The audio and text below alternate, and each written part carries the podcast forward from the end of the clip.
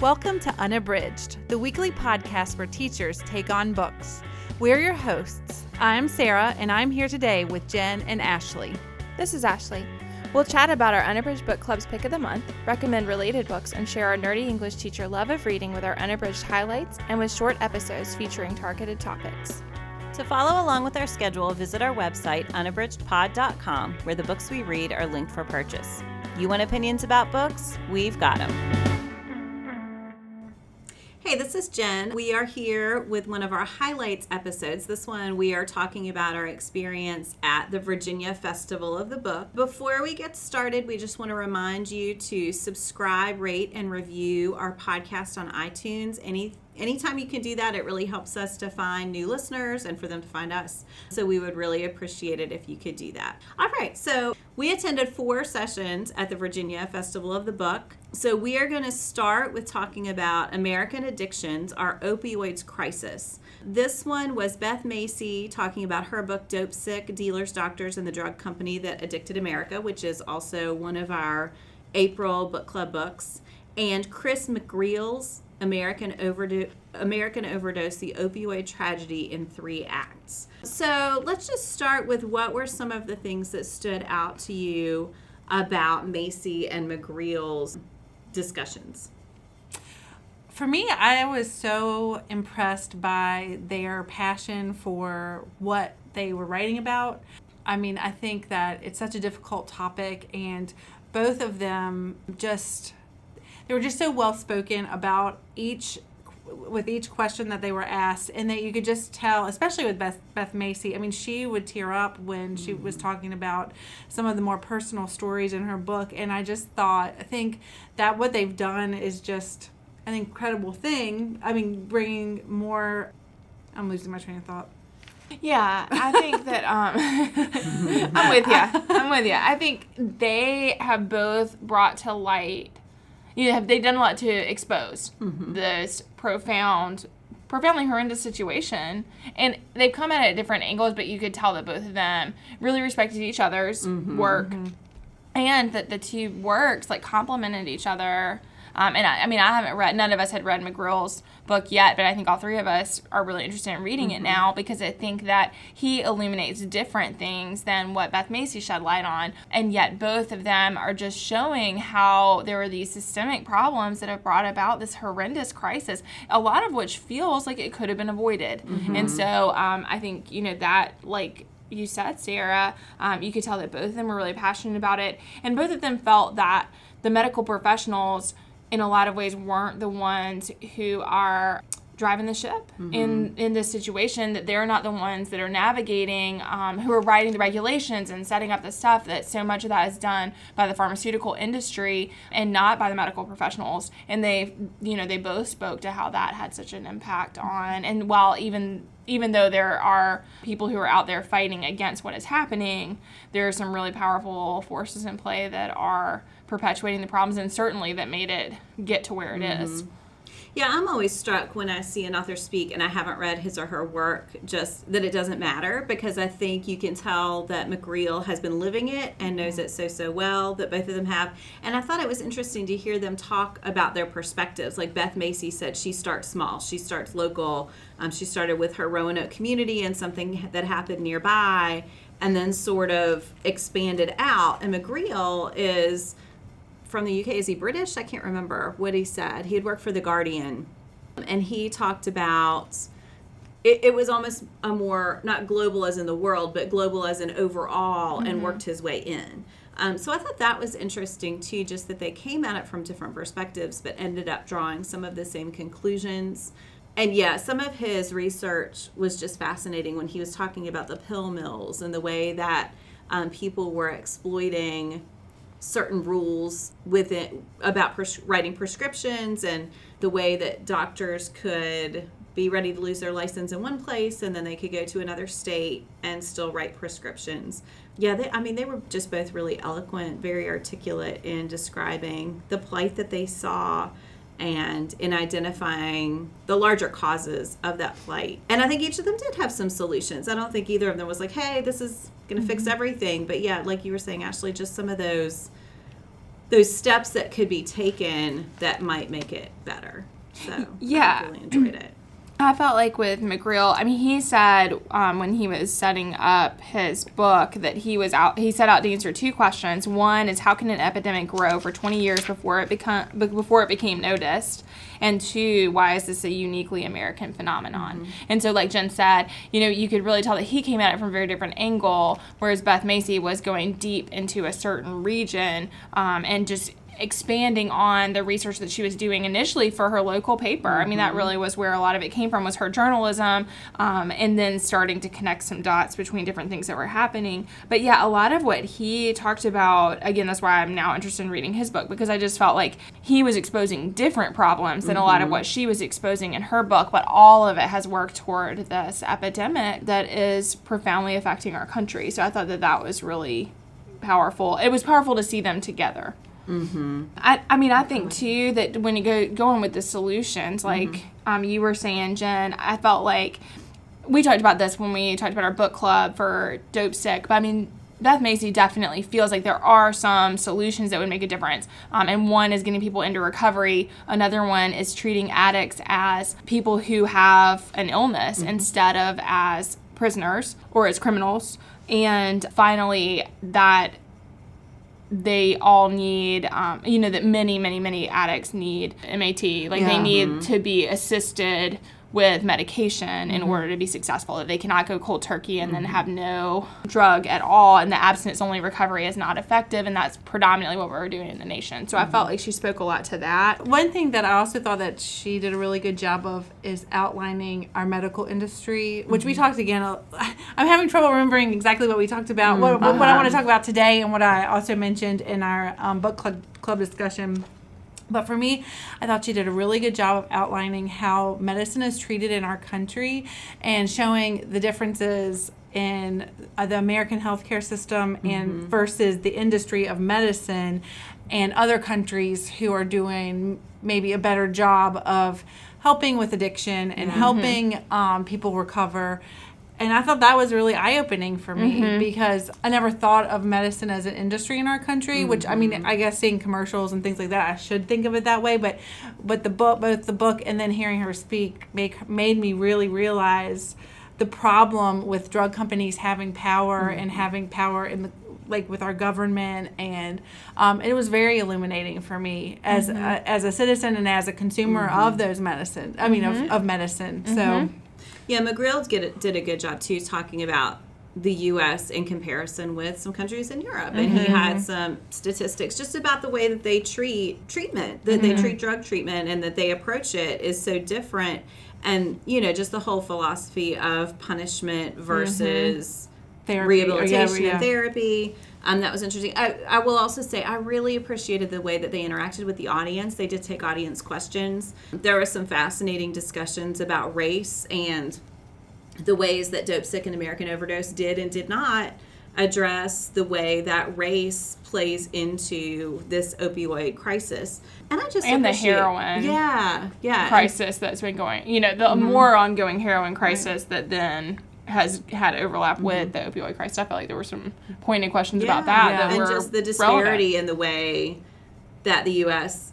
has reacted based on race and which drug it is. Again, I'll shout out the new Jim Crow, which talks about that a lot. Mm-hmm. But yeah, I just think anytime an author is willing to take questions from Mm-hmm. the audience that in some ways are identifying an area that they did not cover, Right. they weren't defensive, they were really open to it. And they they didn't avoid the question. They addressed the question mm-hmm. with what they knew and used research to back up their conclusions about that as well. And so yeah, I just think I mean, authors are people too, and so it's nice when you see people both who know their stuff but who Uh-huh. are open to questions and not challenges but just feedback mm-hmm. about what they've covered and haven't. yeah mm-hmm. So what else? Anything else that stood out to you all about Macy and McGreal? I mean, I think, like Sarah said, some of it we talked about in our book club episode, so I don't want to rehash too much. But I did think, I mean, just the fact that there has to be, that doctors need a waiver to do the um, MAT supported therapies, um, I thought that was really illuminating and that only 7% of them have it. And i think i think we talked about that before because i felt like it was i wasn't sure if it was virginia or the us but anyway i mean regardless there is a low percentage of doctors who have the waiver and therefore very few of them who are able to assist in that way. Um, and then like you said jen i think just the thing about mcgreal and, and that was i think he must have talked about portugal. That's what i was trying to remember is That was in the book. about. That was in so it wasn't it wasn't sick um, and i think they mentioned about that as well but just where that it's much more um, it you know that portugal has a really good likelihood of recovery and it is because they are treated as having an illness and a disease, and also um, that they are assisting them medically in order to help them get therapy, and so and help them recover. And so, you know, I think that there are ways that seem to be effective. And they talked about drug courts and things like that, and getting people into um, treatment plans instead of into prisons. And so, I mean, I think that they did both of them had some hope for, and certainly there has been a shift as things have become, you know, once it hit a national crisis, there has been a shift in the way that some things have been handled already. Um, it's just that now there's such a huge problem that it's going to take a lot to get us back under control. So, Yeah, it was great. I mean, we left.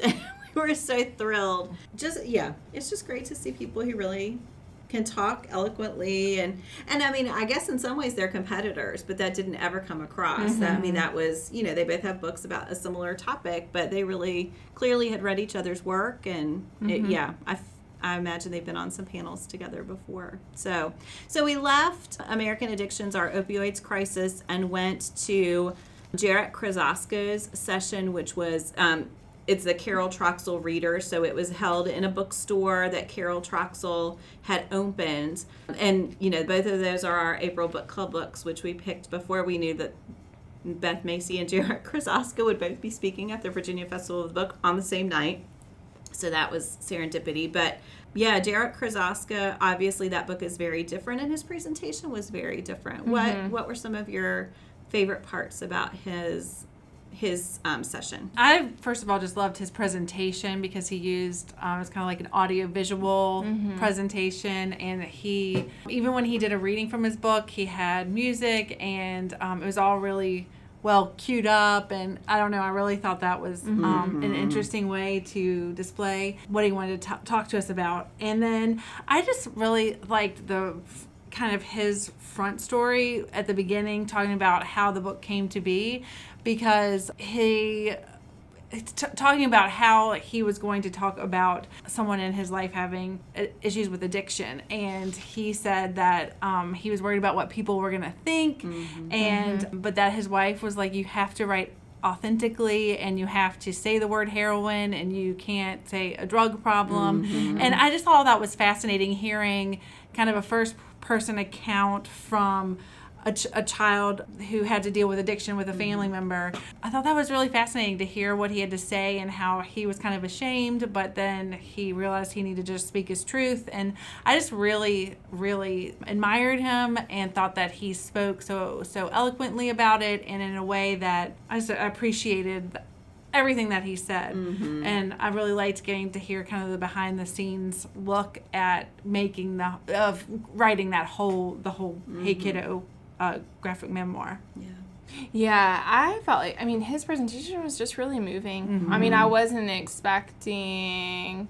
I mean, not that the to- like the topic is heavy, but I think when you see somebody speak about something, I felt like I mean the use of the music and the Yes. use of in the integration of the way that he um, did the slides and showed the art and did his reading was just profoundly moving and i think it speaks to like the human experience um, and i think that he does that in his graphic memoir but hearing a person tell about like their childhood and their childhood trauma um, I think you know everybody has things that they experience, and that you really feel that commonality When of he- listening to someone speak. Yeah, and when he was giving his presentation and he show he was talking about scents and how like scent you associate scents like it's the easiest thing to associate with someone or a place, and she, he showed um, a picture of Shalimar perfume and aftershave, the both of which I reminded him of his grandparents. I mean, I just thought all that. Per- I thought it was deeply personal, like what he shared, um, and yeah, like really profoundly moving, like you said, Ashley. That was really great. Yeah, I thought um, he's talked about. He said he had a conversation with Laurie Halse Anderson, who we'll get to in a minute. We saw her as well, and that was a highlight. But um, that about writing about something so personal to you, and he's he shared that when he first started talking about Hey Kiddo in the fall, that he it was really difficult for him to get through, and I think I totally understand why because it was so personal, and he did share so mm-hmm. much of himself, and I think it's one thing when you're doing that on paper but then to stand up in front of a crowd of people of strangers and to share something that is so so so intimate so personal about yourself and your childhood. Yeah it made sense to me. I it, it was kind of after he said that i was like oh my gosh it's amazing that he can do this at all. Um, because he writes kids books and talks about those all the time but of course that's very different and the audience is very different. Um, so yeah I, it was beautiful. I mean the part where he read and he had on the screen um, the page pulled up so you could see the art as he was reading and just to hear he could do the accents of the people in his family and the nicknames that they called him. There was one they called him ja and i wasn't sure how to say that when i was reading but of course mm-hmm. he said it. And yeah just hearing him do that it, it was really it brought the book home. It, it added another layer to my appreciation for the book. Yeah, I felt like I mean I I had it quoted that he said you learn to blame less but there's still anger. And I mm-hmm. think that it was interesting to hear him talk about his mom because you really could see all the layers of emotion that he has and I think that's true in the memoir as well but I felt like it was more apparent that it's really complicated um, when he was speaking about it and that makes sense because I think that you kind of control your story but then when you're speaking about it all of the all of the feelings of all of the years are gonna be there. Um, and i think that that's really complicated. Um, and i also loved he talked about he said when you're open and you share your story then you own your story and your story doesn't own you. Yeah. and i felt like that was just really insightful. And also made it make more sense about how someone can tell a story about themselves and that that can be a healing process i think. Um, and that and that it takes a long time to come around to being able to tell that story. Um, and so i think you know and i mean like you referenced jen with laurie halse anderson i mean i think with her having shout come out now as well is definitely people telling yeah. their truth that is painful. And so in sharing it with the world. So yeah, I mean, I thought that all of that was really moving. I loved that, and I also loved um, when he showed all of the way that he put together the book and the art involved. I mean, that was unbelievable. Like I felt like seeing the shading. I just don't know anything about a lot of that, and Yeah. so like seeing all the shading and how he got the backgrounds and chose the color palette and all of those things was just made me appreciate the art itself more, even more than I did when I was reading it. Yeah. So we're gonna save, I think, the highlight for last. So we also saw a session called Hate Speech, and it's hate slash speech, confronting discrimination with free expression. And that was um, two authors again, or one editor and one author. Um, Arjun Sethi's American Hate Survivors Speak Out, which is a collection that he edited of people who have survived hate speech, or I, I don't know if it's only hate speech. I'm assuming it is, but I have not read it. We haven't read either of these books. And then it was also Nadine Strossen's Hate Why We Should Resist It with Free Speech, Not Censorship. And so they, I, this was a very different session than the others, I will say. And I think part of that is just that we hadn't read the books. But I didn't always think that the authors, or the authors were not always, and this is kind of an intentional pun, we're not always on the same page. And so I was going in expecting them to agree, and it quickly became apparent that they had very different philosophies about what free expression when it relates to hate speech means. So we had a lively discussion on the way home from the festival after this session. Yeah, do you all want to share just a little bit about what you thought? Yeah, I mean, I think that I felt I sort of didn't think about all the nuances of free speech and what that would mean prior to seeing the panel. And so it was really interesting to see them um, hash out where the lines are on someone's free speech when it comes to hate and the use of terms that are purposefully hateful and um, and then in my mind inciting violence. And so I thought, I think I thought that I had a clearer view on it, and then when they were talking, like Jen said, they didn't agree, and I found that I, I the things I kind of assumed I thought about free speech, I do not think. Like I realized I feel much more um, a need to restrict speech than I realized. And so that was really interesting because I think I just hadn't thought deeply about the issue Yeah. prior. And so hearing Sethi, who was more on the side of restricting the speech and in favor of protecting the victims of Yeah. hate speech, hearing him speak, I mean, I very much felt like I was on his side, I guess, of the issue, um, whereas Strossen was very wanting to protect free speech at all costs. And with i mean she gave a lot of examples and reasons why but i also thought it was fascinating because you know it's taking place in charlottesville mm-hmm. which has been profoundly affected by the alt-right movement and um, they're still reeling from the unite the right rally mm-hmm. and the impact that's had on that community. And so you could feel and tell that there were a lot of really passionate people in the mm-hmm. audience who had thought deeply about this issue, and um, many of them were ostensibly like liberal leaning. I, I hate that term, but I mean, I think that a lot of them were part of the ACLU. Right. Well, they, she she had been the former president of the ACLU, and so a lot of them would say as their first thing, "I'm a member," and then they would make their point. So, So, I sorry. ahead. felt like they, you know, clearly support the ACLU Mm-hmm. generally, but the ACLU has made some really controversial choices, particularly in the representation of I don't know which person, what the person, what the guy's name They is. said his now. name at the. but yeah, I don't remember it now. So they chose to represent him, and people were critical of Mm-hmm. that. And so I just thought it was uncomfortable at times, and um, some of it was really frustrating. But I also thought this is the kind of dialogue that is necessary Mm-hmm. because we can't change anything in society. I think we're moving so far into this like echo chamber world where we don't ever confront someone's ideas that are not our own, that do not Mm-hmm. affirm our own, and we certainly don't do it in a civil way. And I felt like um, it was really interesting to hear people hash out this really complicated issue Mm-hmm. and work through some very different opinions. Yeah. Sarah, what'd you think? I agree. I mean, I agree with all of what Ashley said. I think it was enlightening to think about because, uh, like, I felt feel like I'm for free speech and not censoring things like that. And then, but then when I, but I mean, like when I'm thinking about free speech, I'm thinking about more of the things that I'm not thinking about hate speech, but then like to li- listen to it in the context of hate speech and what is allowable, and especially like you said, being in Charlottesville and hearing the citizens who were in that session speak to how they felt Mm-hmm. about um, what was done and what wasn't done Yeah. prior to the Unite the Right rally. Um, I think that was really um, enlightening and um, definitely made me think about my position on, you know, free speech because it, it definitely, I mean, I definitely agreed with some of what um, Sethi said. And I also thought he made some really great points about what about hate speech in terms of like the digital age and like social media and um, Facebook.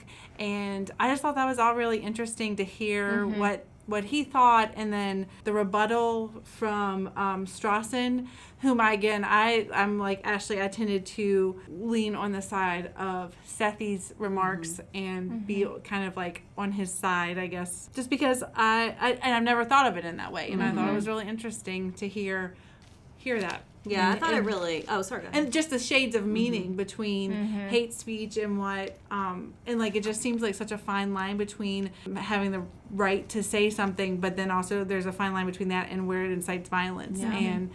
Um, how close do you want to get to that and so i thought that was i thought the discussion was important and i definitely got something out of it but i was very frustrated most of the most Yeah. of the time but But i some of the, some of the remarks were inflammatory. Yes. Yeah. I felt, and so it was hard to like. almost intentionally it felt that way. inflammatory. yeah It felt that way, and so it was hard to parse out the real argument, and then the sake of saying something for the inflammation Yeah. that it Yes. causes. And I'm pretty fiery, so it's hard for me to not um, get caught up in that and like still hear the larger points being mm-hmm. made. Yeah, and I felt like Sethi was just he was very composed and very respectful of other mm-hmm. people's opinions, but also able to articulate. I mean, I'm just very interested in reading his book, and I mm-hmm. felt like. I mean, even in his framing of his book, like he, if his purpose was to let people's voices be heard and to use his own platform in order to um, support survivors. I mean, I think that, that mm-hmm. is a really great thing. So, I mean, that makes me really interested, not just in the topic, but in that book specifically. Yeah, it made me really aware of just how much the presentation of ideas matters because Yeah. I mm-hmm. thought he was very respectful and he was very concise and he was very clear in moving through his points and he very definitely was listening to both of them. I thought really mm-hmm. listened to what the other said and addressed it point by point. I just thought his was a little more directed at particular comments. And Um, succinct. yeah. And I thought, you know, it's just anytime you think of something in the abstract versus in reality, in abstract, it's easy to say that Right. you want free speech, but then when you get into reality, and so he made the point that if you if hate speech is okay, is it still okay if someone's carrying a gun? Mm-hmm. And then Strossen said, "Well, it depends on whether the gun's loaded or not, maybe." Yeah, And and then, then, I mean, and so he said just- this whole thing about he was like it is difficult for Muslim Americans to explain to their children why the right to bear arms and the right to say hateful things exists at the same moment. And I feel like that is real. I mean, that's it. Yeah, so I feel like that's like the crux of the issue is you know he when you put it in that frame of mind and he's talking about people standing at places of worship with weapons that maybe are not loaded but they are saying hateful things and they are holding those weapons. Like to me that is clearly not something i would want to support. But then you know it uh, they just did a good job of illuminating how all of that is really complicated. She then talks about how if you start restricting free speech in those areas, then people can use that. Like if you're giving the government the right to decide, then and judges the right to decide, then they decide all the time. And as you start to set precedents with allowing or with restricting certain types of speech, then it becomes very easy to restrict restrict the types of speech that I think none of us would want to be restricted. And I think she did she did do a good job of pointing out that who are the people making those decisions, who are Mm-hmm. in government and who are judges. Most, I mean, I mean, she talked pretty Uh, yeah. explicitly. They both talked pretty explicitly about white supremacy, and again, that was relevant to Mm-hmm. and white privilege, and that was relevant to the context. Yeah. And so, yeah, I mean, I think that was her point, and she gave some good examples. But again, it's hard to stand by um, some of those things. And then, you know, I just thought there were a lot of um, sort of tangential things that came out of it that I thought were interesting. One was like he was talking about how racism and hate should be seen as public health issues, and I think you know as we were ta- we've talked about some other things that should be considered more as public health issues, and I thought like that. I've heard people say that, but I think that um, that could be sorry. I've, I've heard people reference that, but I think that that's really powerful to mm-hmm. think about the way it impacts health. And he talked about families who are experiencing multi generational trauma that mm-hmm. they are then passing, you know, all of those layers. And all of that comes often from not just something like a hate crime that people can maybe agree is wrong, but also from speech, from mm-hmm. hate speech, and how how that can result in PTSD and be so traumatic for people. And like if it's causing trauma, then it is definitely violent. Yeah. Like because then like if that, so I think that that was kind of interesting to think about if we reframe the way we consider racism. Mm-hmm. And hate, then that opens that doorway. And then also, I thought it was really interesting to talk about. I know we got it. We want to get to our um, Anderson and Reynolds stuff. But I did, the only other thing was I thought about Charlottesville specifically, people asked about the time, place, and manner exception to the freedom of mm-hmm. speech rule. And that was really interesting because a lot of people were upset that, the, that it just hadn't been moved. That was mm-hmm. that was what most people seemed upset about was not that it couldn't happen at all, but that if it had been moved to the park, the whole, like a, a lot of what the sort of flaming of that situation mm-hmm. Would have been minimized if they had just moved it because it was in Um, downtown Charlottesville, which is a very you know um, heavily popula- populated area And very yeah, open very and hard open. to- yeah, like the police presence there that they, they had a hard time managing all of the spaces and all of the entrances Right. and exits. And, And so that was really interesting and somewhat tangential, but but very relevant, I think, to that issue. Anyway, I think we should move on to. yeah, I mean, I But it's a great overall- conversation It to have. Yeah, and it was and very think about. different from any of the other sessions we went to. So I think that was good too. And yeah, I just always appreciate even when you haven't read the book again. There's a lot to learn. I'm Yeah. definitely going to read um, American Hate Survivor Yeah. Speak Out. I would like to read I that. would, Yes, I me would as love well. to read it as well. All right, so our highlight woo, um, was um, writing tough topics with Laurie Halse Anderson and Jason Reynolds. Um, this was sold out. Um, they were in conversation just with each other, so there was no additional moderator. And I think for all of us, I'm just going to go ahead and say this was our favorite. Mm-hmm. It was amazing. Um, the focus really was Laurie Halse Anderson's new memoir in verse, Shouts. But they definitely talked about other works of hers and a lot of Jason Reynolds' work as well, um, both during their conversation and in the audience questions. So, yeah, so what I, I feel like we could just recite every single thing they said because it was all so brilliant and they Yeah. were so brilliant. But what were what were some of the highlights for each of you?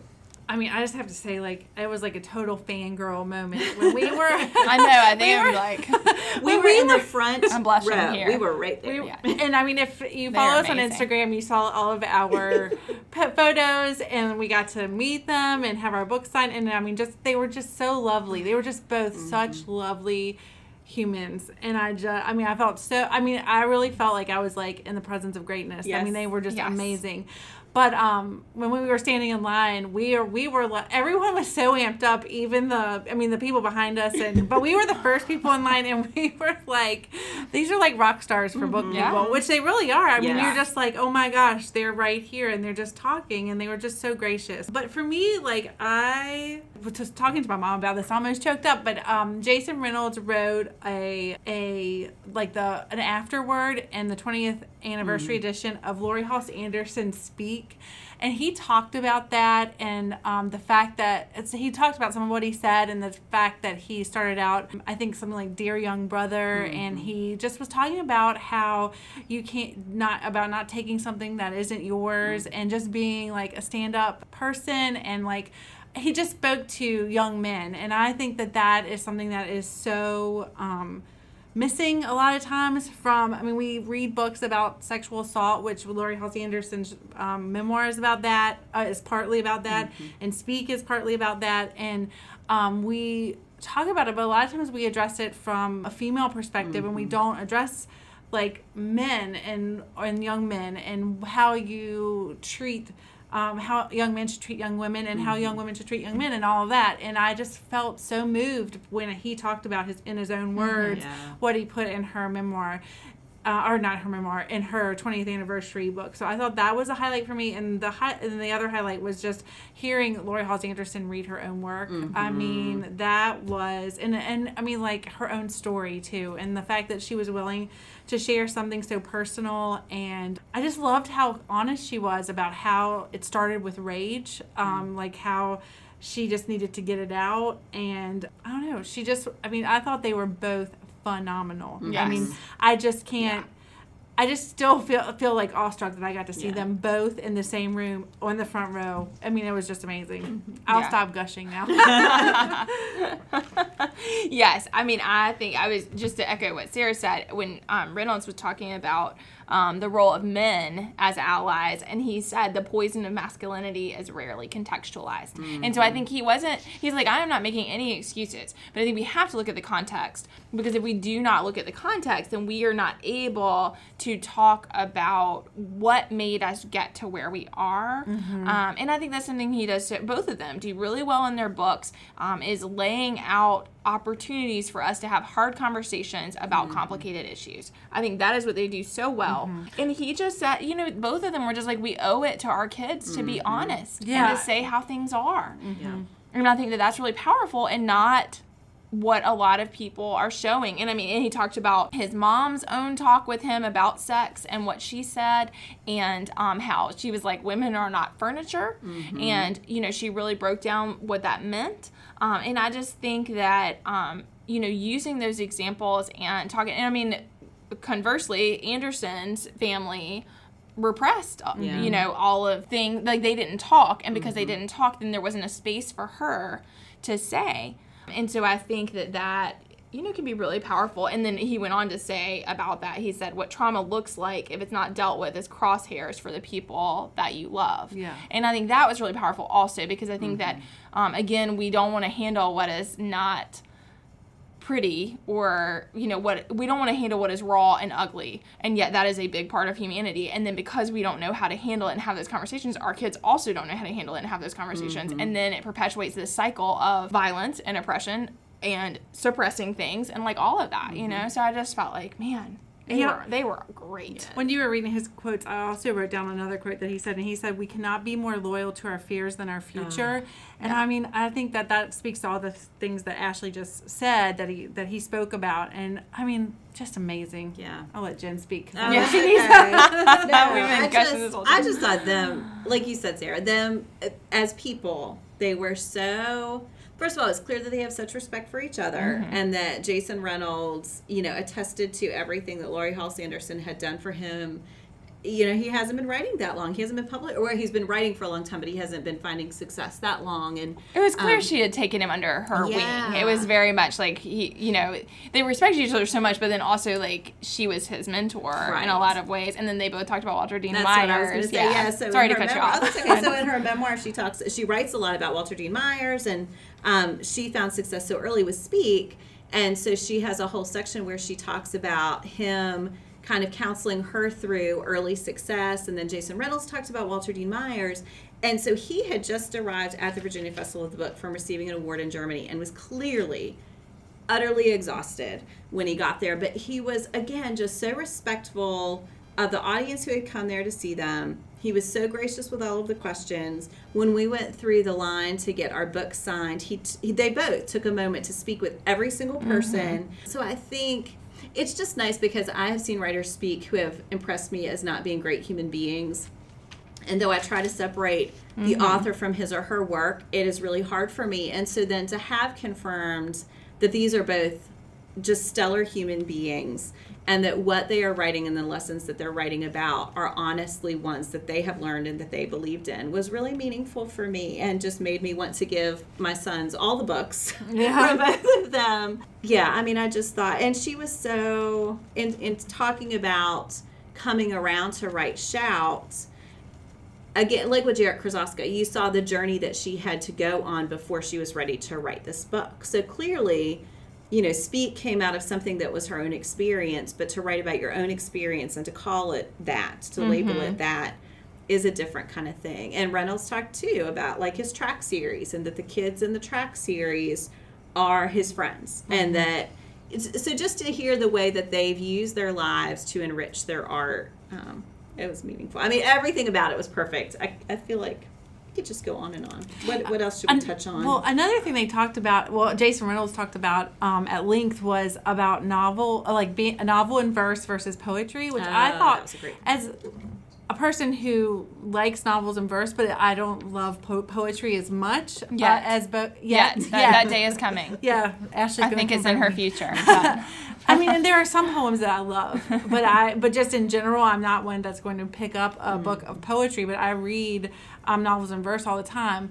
But I really appreciated what he said about the difficulty, dif, um, some the difficulties that come with writing poetry, and that just because you break a line doesn't mean you've written a poem, Mm-hmm. and how novels in verse differ from poetry. I just thought that was all really uh, also fascinating. Like just learning about their craft and about how he I mean, I mean, he Jason Reynolds clearly holds poets in high regard, Mm-hmm. and just hearing about that because I would have said, you know, that seems like a poem, but I mean, Yeah. just the- just hearing in his own words why what he is writing, like some of the stuff that he's written, is a um, novel in verse versus like, poetry. when Yeah. he said that some of the verse in Long Way Down has to function as a conjunction. Yeah. It's really there to get you to the next place. Right. And I was Yeah. like, oh my gosh, that's a great way of saying it. So, of course, those conjunction. Th those conjunctions aren't poetry that you would just put on a page by itself Right. and Right. hand to someone. That they're all part of this larger story. It his way so of much sense. articulating and talking to the crowd in a way in which we could kind of understand and his craft. I mean, I just thought that was so Yeah. awesome. and that they Just both awesome. thought about it. Yeah. I mean, you hope that authors think about their craft. Um, yeah. But yeah, that they're willing to talk about that too. Yeah, I mean, I think just, um, yeah, I was thinking about the way, I just think they both were so honest. I mean, I think you see that in their writing, but it was great to see it in person as well, that they were thoughtful, that the questions that were asked, because they did let the audience ask questions Yeah. also. And, you know, I felt like they really thought about those questions and and answered them um, reflectively. And I mean, I just think like what resonated with me is how uncomfortable how our discomfort is what often causes us not to have important conversations and i just think that they talked about that a lot and so i was remembering that like um, anderson said that she said if you're not willing to have hard conversations with your kids, why did you have them? And I think what you know, and I do think it's a fair question to just ask like what did you what do you expect? Right. Because life has hard parts and inevitably you're gonna have to face that. Um, and then i also thought it was powerful she was like think about how often you tell your kids about how to be safe